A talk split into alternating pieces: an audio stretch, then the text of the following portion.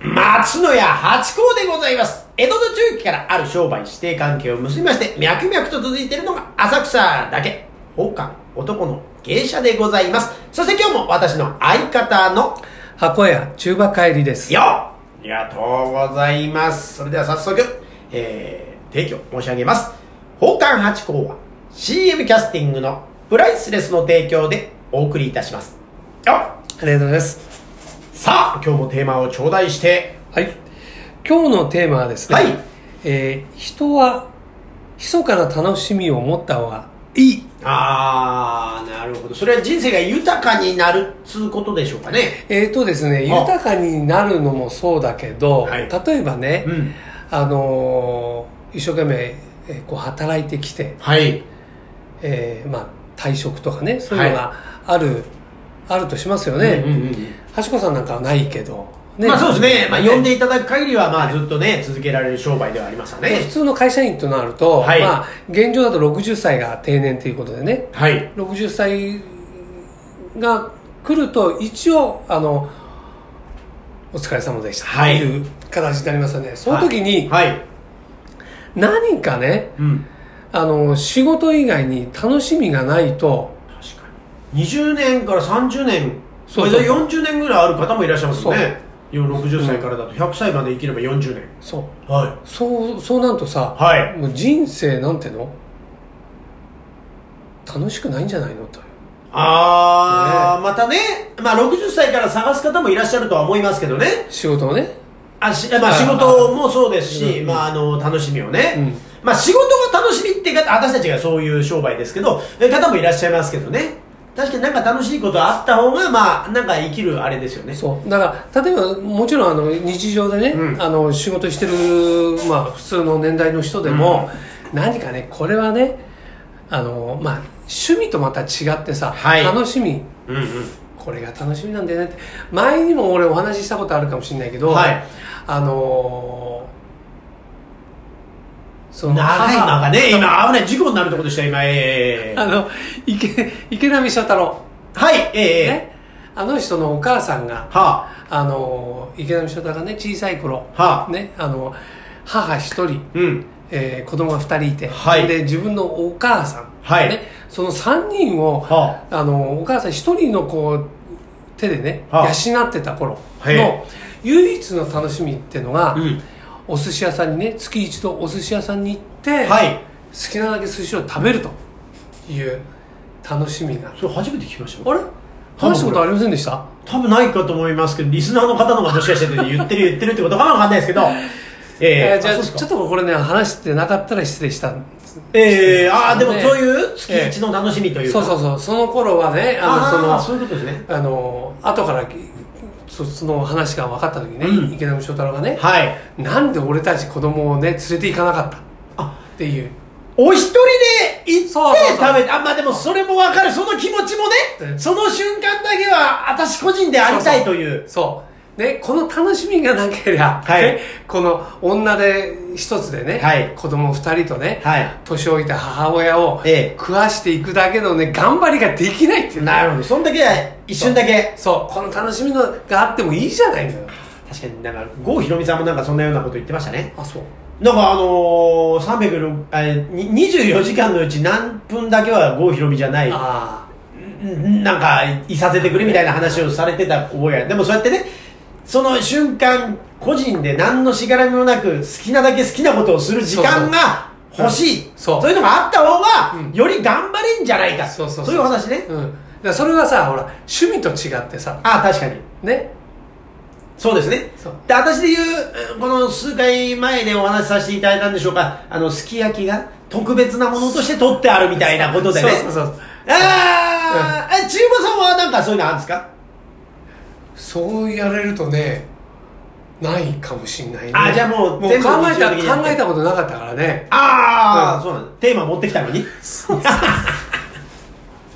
ええなねなんか楽しみいやこれはね楽しみだねって例えば、まあね、一日一回何かがあってもいいかもしんないし、ねはいはいはい月一でもいいかもしんないし、うんうんうんそういうのねやっぱ思っておきたいよね密かにねそうですね。まあ食べることに私も言っちゃいましたけど、それじゃなくてもいいわけですもんね。ねうんなんか、まあ、た例えばゲームね、オンライン上で、えー何かを達成するっていうのもいいでしょうし、えね、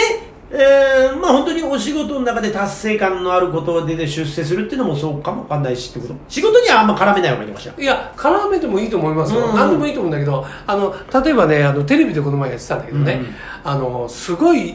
もう毎日が忙しいですはいはいあのドクターヘリに乗ってるおー、ねはいあの女の先生がねあの唯一の楽しみっていうのがあのコンビニで買うプリン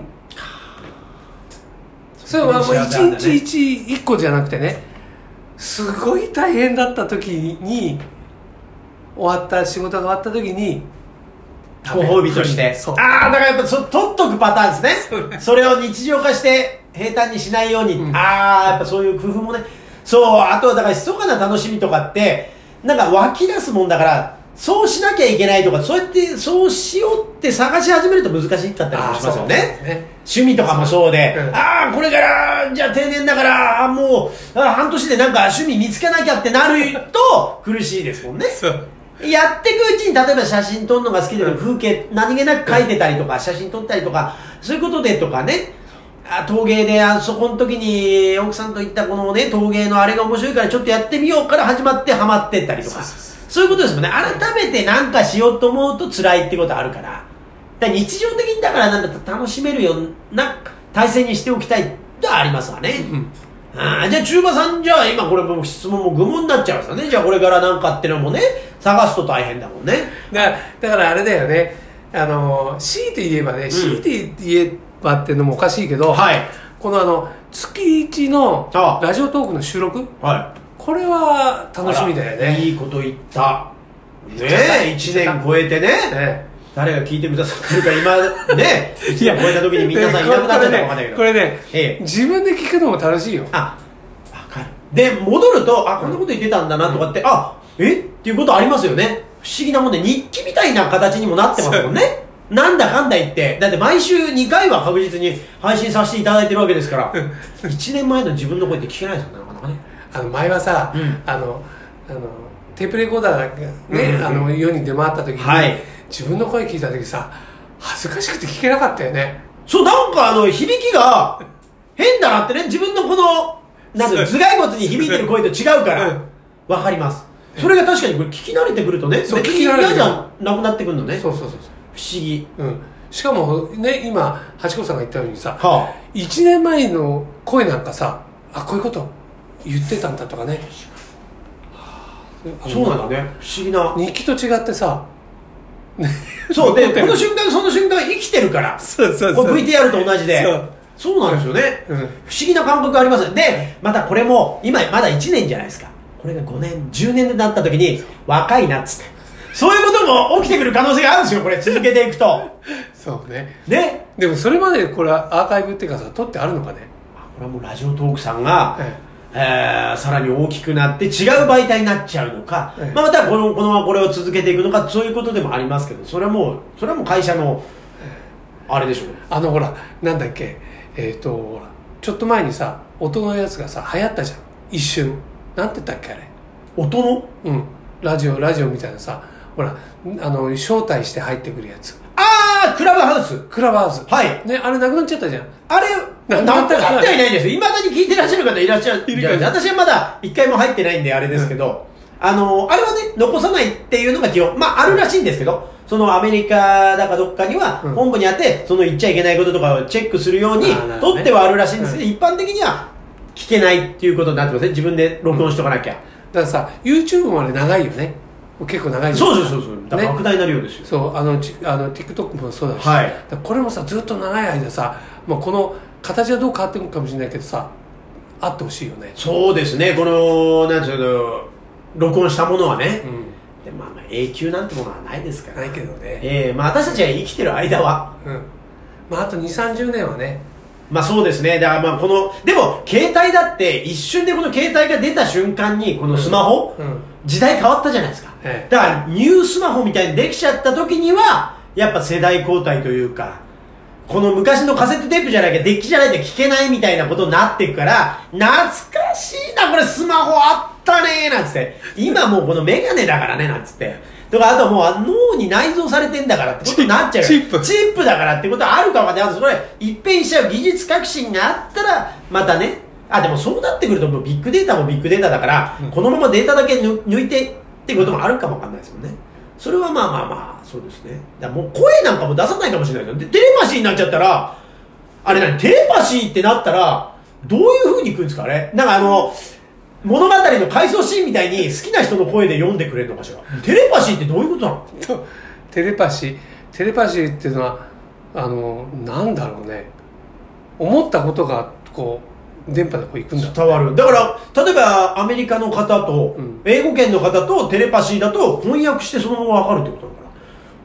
ああそこまでねあの別の言語でっていうテレパシーを考えたことなかったからねねえだからどういうだから宇宙人ってことはテレパシーがあれば我々は宇宙人だっつってんのが分かるわけですよね それと同じように分かるんだろうかというところは、えーありますけどそうだからなんか思っだから今私たちも喋ってることを頭の中で想像して構築して形にしてまた理解してるんですかねテレパシーでだからテレパシーもだから言葉が何であれ未来ってこと、うん、未来でテレパシーがなった時にはもうそういうことなのかなっどうなんでしょうねていうふうにこうやって考えるのも密かな楽しみっていうね妄想ってのも密かな楽しみっていうところで強引にね 時間を見てハッとしたから私 もギュッと締めてみた わかりましたなんか結末がないま まお終わるこの物が物悲しい 12, 12分ってや12つだ分ということはねこれずっと続きますよはい